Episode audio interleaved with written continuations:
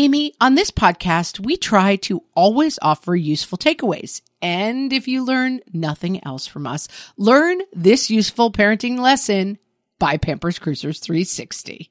Pampers Cruisers 360 are the ultimate parent hack, the best diaper to use as soon as your baby starts standing or walking. Instead of ordinary diaper tabs, they have a unique 360 degree stretchy waistband that moves with your wild child. Pampers Cruisers 360 makes it so easy to change your baby, who probably doesn't stop moving just because they need a diaper changed. Just slide on to apply and away they go. And fear not, parents, Pampers Cruisers 360 offers an up to 100% leak free fit, and they just got even better with a new blowout barrier. Need we say more? For trusted protection, trust Pampers, the number one pediatrician recommended brand. Download the Pampers Club app today and earn Pampers Cash. Then redeem your Pampers Cash for exclusive Pampers coupons, savings, and rewards. Only redeemable via Pampers Club. Pampers Cash has no cash value. Hello and welcome to What Fresh Hell Laughing in the Face of Motherhood. This is Margaret, and today I am talking to Raena Boston. Raena is a mom of three and co founder of the nonprofit Chamber of Mothers. She is an advocate for working families and a human resources professional. Raena is also the founder of the Working Momtras, an online community designed to help empower moms to resign from doing it all and lean into their inherent worth. Welcome, Raena. Thank you so much for having me. I'm so excited to be here. I'm excited to talk to you today. We're talking mom scams. We like to start by defining the problem. So, what is a mom scam? Is it kind of the way we get tricked into believing things that are not helpful to us? How do you define a mom scam? So I just start with the scam, right? like I start with, okay, who profits or benefits from the notion of XYZ? Is it who profits or benefits mm. from the notion that I need to be a size six? Who profits or benefits from the notion that as a mother, mm. I should just feel guilty all the time for living my life, for being a, a human being outside of being a mom? Who profits or benefits from the notion that I should be doing it all, having it all? And that's where I start with that is anything that is designed to disconnect me from my own agency mm. and have me living some templated version of good mom TM is probably a scam. Yeah, I love that. I love that. We were just talking to the women who created the Good Moms Bad Choices podcast. And the idea of good mom is a rich text, as they say. I mean, you could do a very deep dive into like what who created the definition of what a good mom looks like and why we're all chasing something that might, you know, not serve us that well. Let's start with the idea of mom guilt as a mom scam. I mean, deep sigh. Let me just start there. Let's start with a very deep sigh, people. Let's all just have a collective sigh. when I think about mom guilt, I will often see it of like I follow this woman on Instagram. She is mm-hmm. the head of like this fancy schmancy stroller band, brand. And she'll occasionally do ask me anything. And the first question that she always gets whenever she's traveling somewhere to do something for work is, how do you manage the mom guilt? And I'm thinking to myself, mm. why is the, this the first question that comes to your mind? And also, what I see is someone who is providing for her family and getting to do really neat things. And they obviously value her opinion, her expertise, her thought leadership so much that they are flying her all over the world. What the hell is there to be guilty about for that? Why should she feel guilty? Right. And certainly that is not a question that a male CEO of a company is getting, right? You don't stand up at the conference and first get the question, well, how do you do it all? Where are your kids? You know, like who's taking care of them? Who's taking care of your kids? Where, are there wolves raising them while you're doing all this? Right. Yeah. And so, as you said, which I think is a really interesting perspective, like, where is this idea coming from? Where do you see the idea of mom guilt originating in terms of remind me what you said. Who's profiting from it and who's holding it up, right? Who profits or who benefits? Who benefits? Okay. Yeah. When I think about who benefits, I think about the patriarchy. Mm-hmm. I think about how the patriarchy is propped up when women in particular feel like they should be guilty for pursuing interests and passions that don't have anything to do with their family or their kids. I also think about like gender norms, like we would expect. And I think Mhm. societally, even though we've evolved, even though the data shows that, you know, there are a lot of people working in various ways, that there is this expectation on women in particular that they have the choice to stay at home. In whenever they have that choice, it should always be that they are choosing to stay at home and whatever way, however that works out, right? Meaning that your kids are the most important people and your ambitions, your dreams, your goals, like those all go to die when you become a mom. Mm-hmm. And I just see that like so much with, you know, who profits or benefits, like the patriarchy profits or benefits Mm-hmm. when you don't feel like you should be a fully realized person outside of your nuclear family structure. Because if you have somebody who is constantly feeling guilty, how are they managing that? They're going to just continue to do more. They're going to continue to try and prove to you or whoever else that you, you know, your first devotion is this family structure and not yourself anymore. Right, because economically it works well for moms to have to do literally everything. Mm-hmm. Like if they choose to work, they still need to be tending the home because that keeps the system that has always been kind of in place, right? Right. And it reinforces gender norms too. I actually was have just finished this book called Equal Partners by Kate Mangino. We had her on the podcast talking about it. So good. That book, if you go back and listen to our episode with Kate Mangino and her book Equal Partners because it's super interesting on this topic. Sorry, go ahead. No, it was so good. And it also gave me so much to think about, like, even the role of a provider, thinking that that is like the male mm-hmm. coded role of the male is supposed to provide. There's so much that needs to be provided. It's not just money. It's care tasks, it's organization, it's managing the mental load. So the fact that one person and that person has to be the woman is then managing all of those things is a scam when anybody could do it. Yes. It's a total scam. And I think it's super interesting. I think that sometimes people hear things like patriarchy and they think, oh, here we go, the patriarchy, oh, it's someone else's. I think it's really interesting to drill down on it personally because it is as gender norms have changed immensely. I remember my mother talking about being she was probably 32, she did not have kids, she wasn't married, and that would people would constantly say to her like, "Oh, you chose a career over having a family." That was like a default thing that pe- people would just give voice to all the time. She ended up happened to get married at 33 and went on to have four kids, but that the idea that oh, you're a person who chose door number two, having a career, instead of door number one, being a wife and mom, that those were extremely binary choices in the 60s, let's say, when my mom was doing this.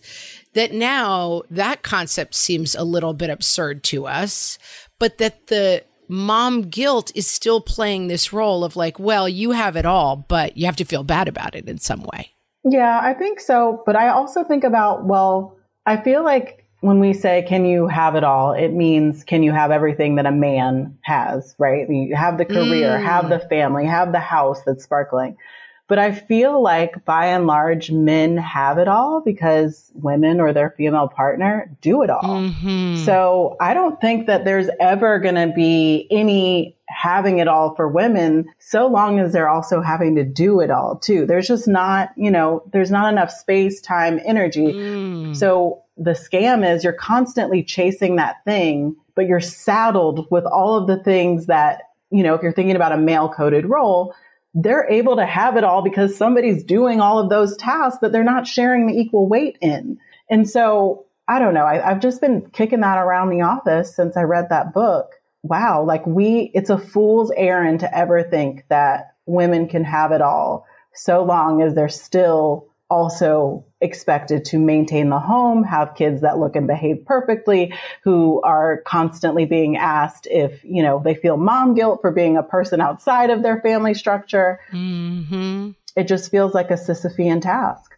Yes, it feels like it intellectually and also day to day. It really feels like a Sisyphean task. I'm talking to Raena Boston, and we will be right back.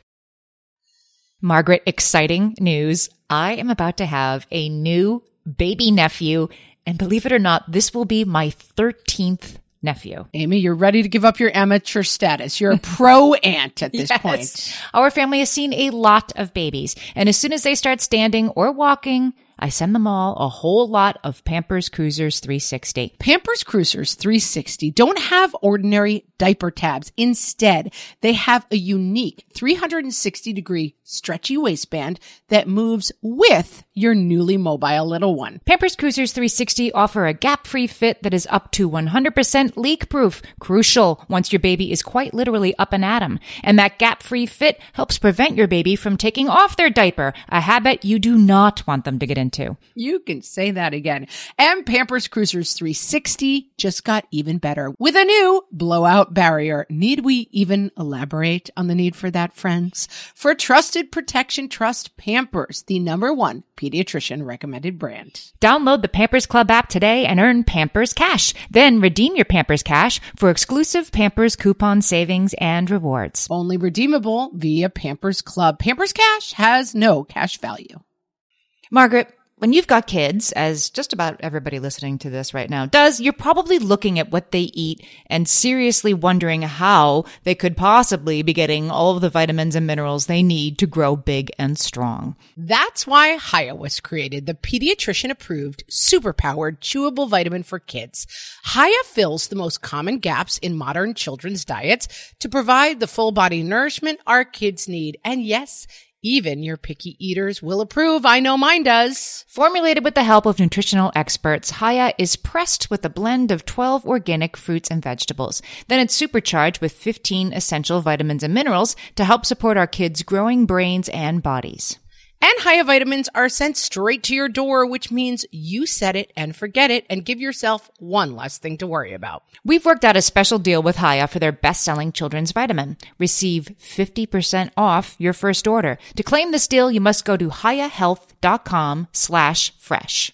This deal is not available on their regular website. Go to H-I-Y-A H-E-A-L-T-H, hiyahealth.com slash fresh to get your kids the full body nourishment they need to grow into healthy adults. Hey there, I'm Debbie Reber, the founder of Tilt Parenting and the author of the book Differently Wired. The mission of Tilt is to change the way neurodivergence, whether that's having a learning disability, having ADHD, being gifted, autistic, or some combination of all of the above, is perceived and experienced so differently wired kids and the parents like us raising them can truly thrive. On the Tilt Parenting podcast, I get to talk with authors, therapists, educators, and parenting experts who are committed to this mission. I ask the questions my listeners are most curious about when it comes to supporting our kids. And in turn, my guests share strategies for challenges, out of the box ideas for navigating school, best practices for therapies, tips for advocating, and so many thoughtful insights on what it really takes to help our kids grow up feeling seen and respected so they can create awesome lives for themselves. I know that raising a differently wired kid can feel overwhelming and isolating, but I promise you, you are not alone, and it can feel so much better. If you're on this parenting journey, come listen to Tilt Parenting. Together, we can shift this paradigm and show up for our exceptional kids with hope, possibility, and joy. So, as we talk about this concept of mom scams, I really like this idea of like breaking down these ideas in terms of like, this is a scam. We're being put on by this notion and we are being fed this complete illusion of, as you say, the idea of having it all actually doesn't exist in the way that our systems currently operate. So is the idea then to try to operate outside the system, dismantle the system? Like, what, when we think about this idea of starting to dismantle mom guilt, do you think it starts internally and works outward, outwardly and works backwards? How do you see that? I think it's first, it has to start internally, right? Mm-hmm. So when I encounter mom guilt in my own life, I need to ask myself, is this like true guilt? Am I truly feeling guilty for something? Or is this something somebody else has handed to me? Is this a societal expectation? Mm. Is this mine to own or can I give it back to that person, entity, system, structure, whatever? I think that's a really good first step in also asking who profits or benefits from my guilt or whatever the case may be. And then I think once you start to question that in yourself, you're going to have no choice but to want to knock all this stuff over. Right. Because you're going to see, oh, like you're going to be able to identify the scam in yourself first, but then you're going to start to be able to see it societally, structurally, systemically. And, you know, that kind of leads me to my work with Chamber of Mothers is we were all mad as hell that we were on the precipice of having paid family leave in this country and it just got taken away, particularly after mm. women and mothers put this country on our backs to prevent economic collapse and keep this thing moving, mm-hmm. to keep our kids educated by homeschooling, to work from home and manage all of these things at one time.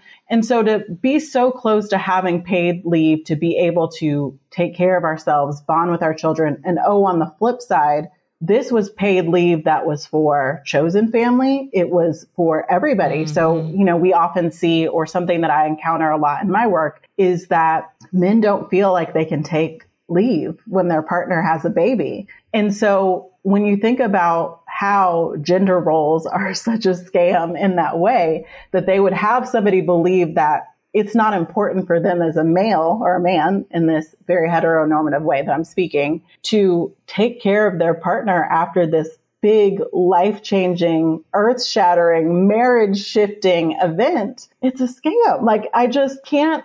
That is kind of what drove me into the advocacy piece of this work of creating systemic change. But it was first started with me seeing it in my own life and questioning things within my own life. I think it's really interesting, something that you hit upon, because I think sometimes we talk about gender roles, patriarchy, and people feel like, oh, this is a fight between genders somehow, or this pits us against our spouses somehow. And I think one of the things you tapped into there was really vital to this is these kind of systems don't really serve anybody. The idea that like you can't be home if you're a male, you aren't expected or you have to fight to be home with your family to spend time with your kids. There's a negative impact for men in this equation as well.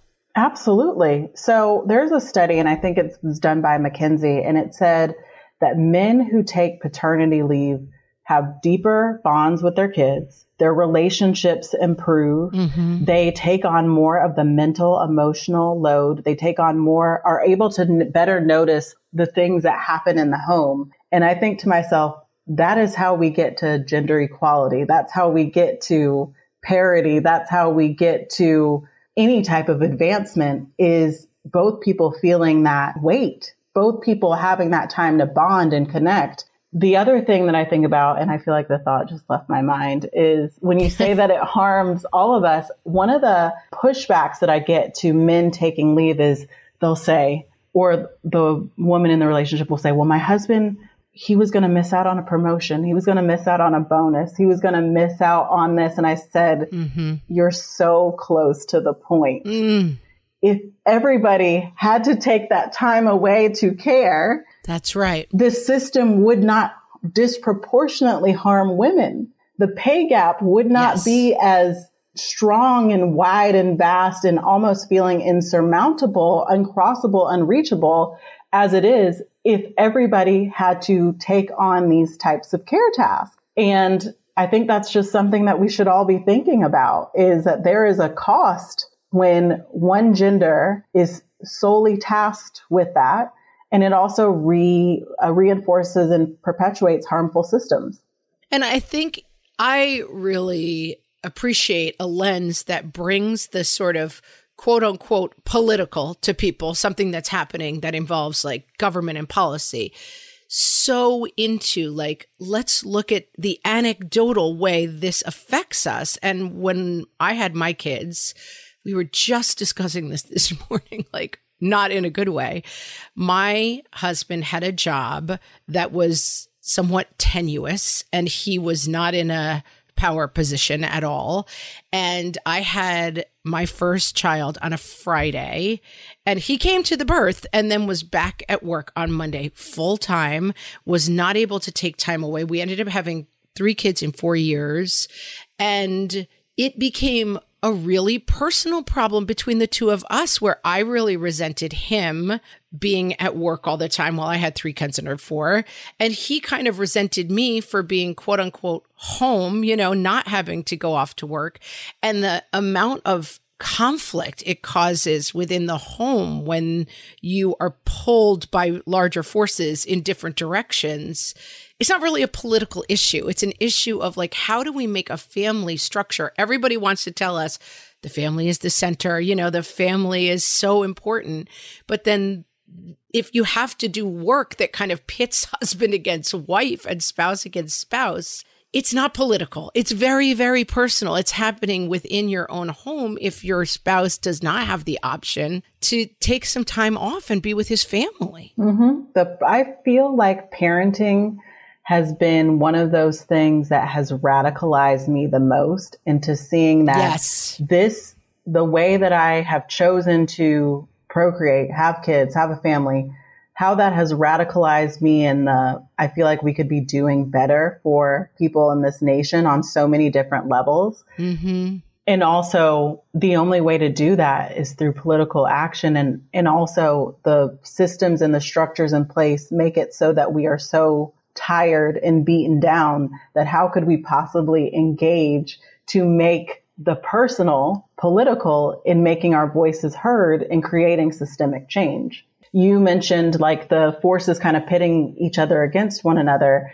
And we tell women that the best thing they could do is be there for their kids, especially when they're little. Don't miss a moment, blah, blah, blah, blah, blah. Right. But we also at the same time don't treat that as work. It is work. It is labor. It is vital. It is, I mean, I could go on and on and on about how stay at home parents work. That is work. Yeah. And so to even be able to recognize that like within a marriage, within a partnership of me being home allows you to do whatever it is you do all day in your office and succeed without having to worry about all of these things, without having to manage all of those things. And I also think a scam, another scam is to say that stay at home parents don't work. They absolutely do work. It is absolutely labor. Absolutely. And it's the kind of thing I feel like we acknowledge on like Hallmark cards. It's like, oh, the hardest job in the world.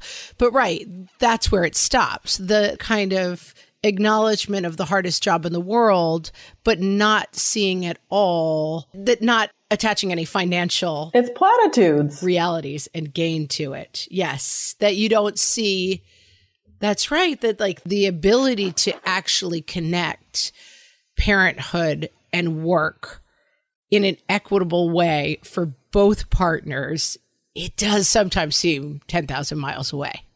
Right. I also think that in and of as much as possible, stay at home parents should be talking about their work as work. Mm. I don't think that we, I, like, I see kind of a push to say, like, we shouldn't say working mom or we don't call working dads working dads. And, you know, there's reasons for that, right? But, like, what if we all just talked about the work that we're doing as work? Yeah. It doesn't mean, like, I enjoy a lot of the work that I do and it's still work. I enjoy being a parent and it is still work. So what if we talked about our work inside and outside the home as work? Yeah. As opposed to trying to declassify it as too of, of not using those terms. What if we just broadened it? Yeah, I'm all in. I'm all for broadening it. I am talking to Raena Boston, and we will be right back.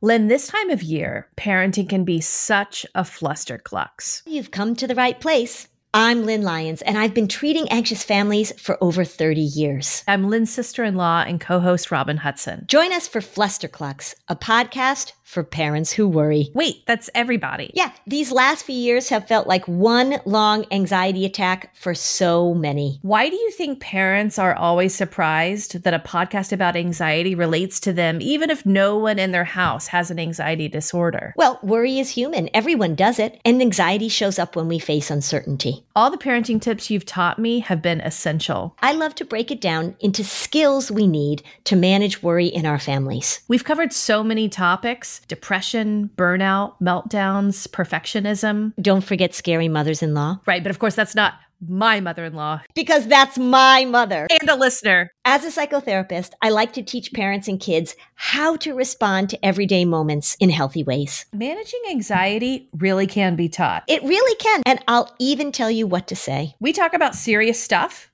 but without being too serious. Anxiety wants everything serious. Anxiety doesn't stand a chance when we're laughing, even about the tough stuff. Are you overwhelmed by the things that get in the way of you doing what you want to do? Are you looking for ways to simplify life to better align with your values? Do you want to create space in your schedule so you have room for more of the good stuff?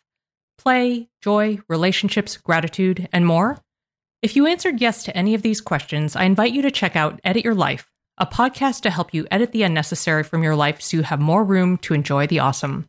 Through episodes with me, Christine Koh, and a range of super smart, compassionate, and thoughtful guests, you'll come away with big picture insights and practical ways to declutter your home, schedule, and mental space without getting bogged down by perfection. I have always believed that small moments and actions matter tremendously. My goal is to help you find agency and space in your life through doable baby steps that will leave you feeling accomplished instead of overwhelmed. Check out Edit Your Life wherever you enjoy your podcasts. I want to talk a little bit more. You talked about it before the break about Chamber of Mothers and federal paid family leave. And I want to really drill down to the smallest piece of it and imagine that we are talking to people who have never heard the term federal paid family leave and talk. Can you tell us what it is, why it's important, and what the status of it is currently? Sure. So we say federal paid family leave, and what I mean by leave, it's time away to take care of yourself if you're sick, time to recover after childbirth, time to take care of an ailing or sick loved one.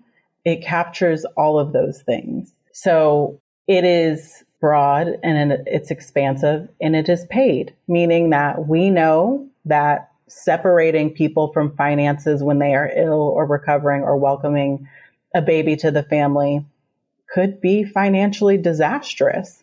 And we need to be supporting people through that tra- those transitions, whatever they may look like, financially, because not only is it good for the individual, but it's good for our country to have people who are able to truly recover and not also be saddled with the financial piece of managing all of this. Like, I just can't think of a worse time to separate somebody from their finances when they physically cannot work. Yeah. And I think it's interesting because we think of family leave. I think a lot of people think of family leave as uh, maternity Mm-hmm. leave, that they're the same thing. And that you point out that they're not. They're about family care, which again, we give a lot of voice to as like, oh, the family, this is what matters. And people, oh, why don't we take care of our elders like they do in certain places? And then there's no way. I mean, for a lot of us, we talk about the sandwich generation stuff who are caring for younger kids and aging parents at the same time. And the finances of that are staggering, absolutely staggering. Yes. And also you have, you know, what happens is it's typically the person who is lower paid, who is quitting their work to take care of these things. Mm-hmm. And the person who is lower paid is the woman because of the wage gap in our country. So it's one of those things that perpetuates another failure in our system. And so when we also talk about paid family leave, it's, you know, you're taking care of a loved one that's recovering. So it would be for men to take paternity leave or Mm-hmm. help support the family as you all are managing this transition into welcoming a new person into your life that, oh, by the way, is very expensive. And what's the status of uh, federal paid family leave? the status of federal paid family leave is that it's stalled. Mhm. So we got very close to having this included in Build Back Better, and it was stripped from that bill. And so it's stalled on the federal level. And what is happening on the state level is that a lot of states are seeing the benefits of having a paid leave program and they are rolling those out. So I think Minnesota was the most recent one. I feel like we're somewhere like around 11, 13, let's say a dozen states offer it. But it's, we're seeing it more at the state level as it's being pushed. And the reason that Chamber of Mothers is so supportive of a federal paid leave it's not fair. Right. It's not fair that people who are lucky enough to live in a state that offers it are separated from, you know, their finances and all of these things. But also on the business side, what is the cost for companies having to manage multiple different leave programs? Like we often talk about paid leave as just like this drain on it's expensive, it's, you know, this, it's that. But we're already paying the cost for it when we don't allow people to recover health wise. It just means that they're going to have to take more time at a later time. We're going to be paying those costs when the data shows that moms, maternal health and infant health is improved when they all have the time to be off for everybody to get to their doctor's appointments.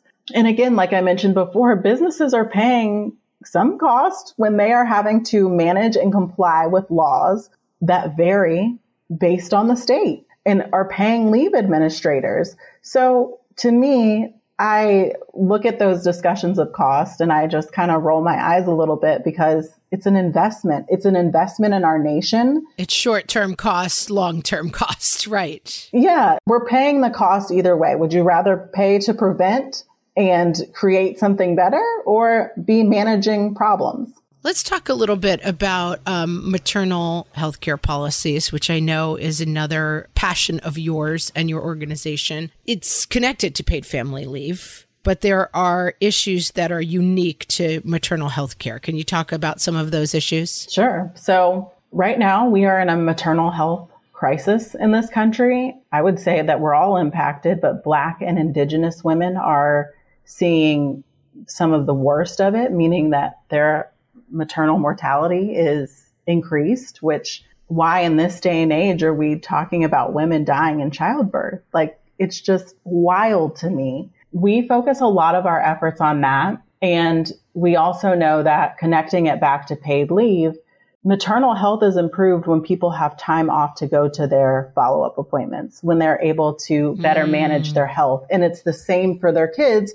If nobody's home to take, make sure your kids are able to make their doctor's appointments for their vaccines or monitor their health, that impacts the child's health. The other thing that we should mention or talk about is studies show that if you are disconnected from money, if you don't have money and you're recovering from childbirth and your bills are still coming, that impacts your mental health and it mm. increased rates of depression and anxiety. So those are all health, all related, all connected.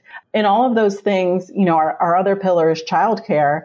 If you don't have access to childcare, if you don't have access to finances, if you don't have access to support, all of that impacts your maternal health and it impacts the health of your family. So it is truly all connected.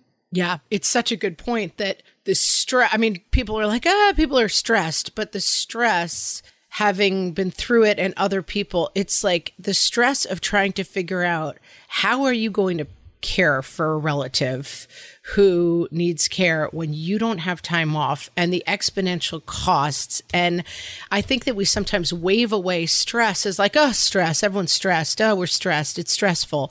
But those kind of stressors are profound. They are so difficult. Like the worry that you feel over not being able to literally make the ends meet in terms of finances and then just in terms of where is my baby going to be while I have to be in this or that place that stuff is so profound. And i i know it kind of anecdotally gets limped under like yeah it's stressful to be a mom. Like maybe it actually doesn't have to be quite this stressful. There are fixes to it. Right. The things that we can manage as a society, as a nation, we should absolutely be managing, right? It's already stressful enough, as you are alluding to, to have a new baby, to take care of a loved one who's maybe at the end of their life, maybe managing a very stressful condition. Why would we lump something else onto that person? What about that feels healthy as a nation? What about that feels like the greatest nation in the world is treating their citizens like that? Mm-hmm. It's absurd. All right. So we have a listener who's listening. They're fired up. They're like, Team Raena, they agree.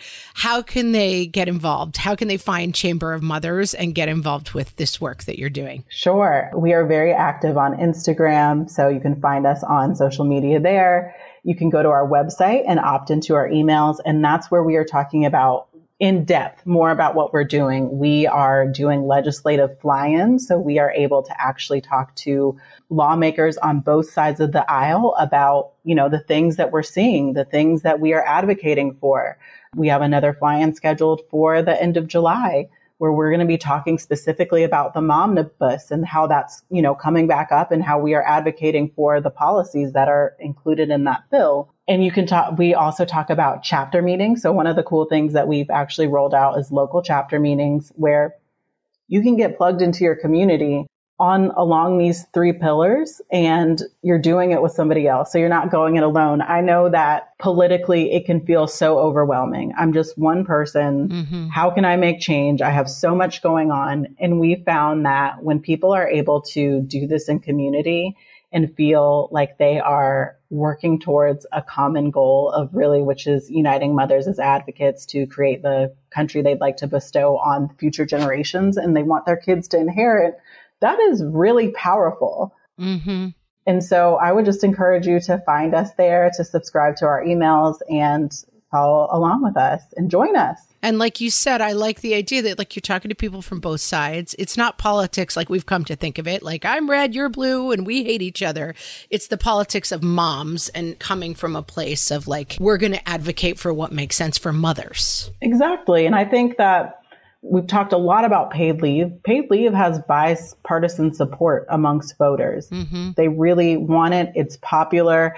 Now, we might not agree on the means of how to get there, but we can all agree that new mothers and families should be able to bond with their baby. We can all agree that people should not be forced back to work two, three, four, five, six weeks after having a baby. We can all agree that if your mom or dad gets sick, that you should be able to support them in their time of need and not go broke in the process. So mm-hmm. it's not a red or a blue issue. This is, we are creating a country that makes sense for all of us. We will link to Chamber of Mothers in the show notes so you can find them. Also, Raena, I want to talk to you before you go about working Momtras. Oh, okay, sure.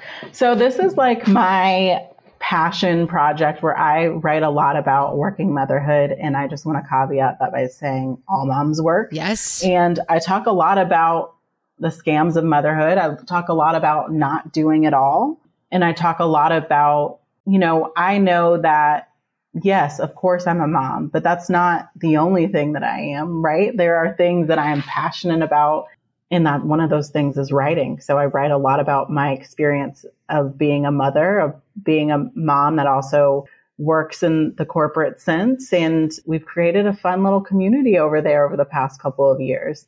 Super fun, very insightful. You talk, one of the things that resonated a lot with me is the like the that mom, like trying to be that mom. And we talked a little bit about about it, having it all and like letting it's a lot about i think self-acceptance you know and figuring out how to be the mom that makes sense in your own life and not the mom that some larger system or some instagram post has convinced you that you're supposed to be exactly it's about doing a whole lot less and being happy with that and doing when i say doing less i mean doing enough we are all doing enough. Yes. There is nothing else that we need to do to be more worthy. If we make the cute bento box lunch with the fun cutouts of the sandwiches. We are not be as a mom or better or worse. It just is. It can be neutral. You can just, if that lights you up, if that brings you joy, as Marie Kondo would say, do it. If it doesn't, right. Get them the school lunch. It doesn't make you a good or bad mom. You're already doing it. It's such good advice, and we will link to Working Momtras as well. Raena, this was a great conversation. I know you got a bunch of our listeners fired up.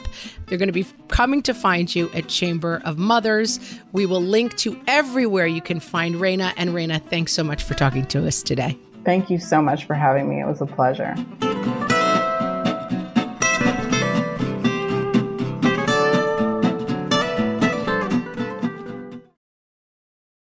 Real truth alert. Pregnancy, birth, and having a baby isn't all sunshine and rainbows.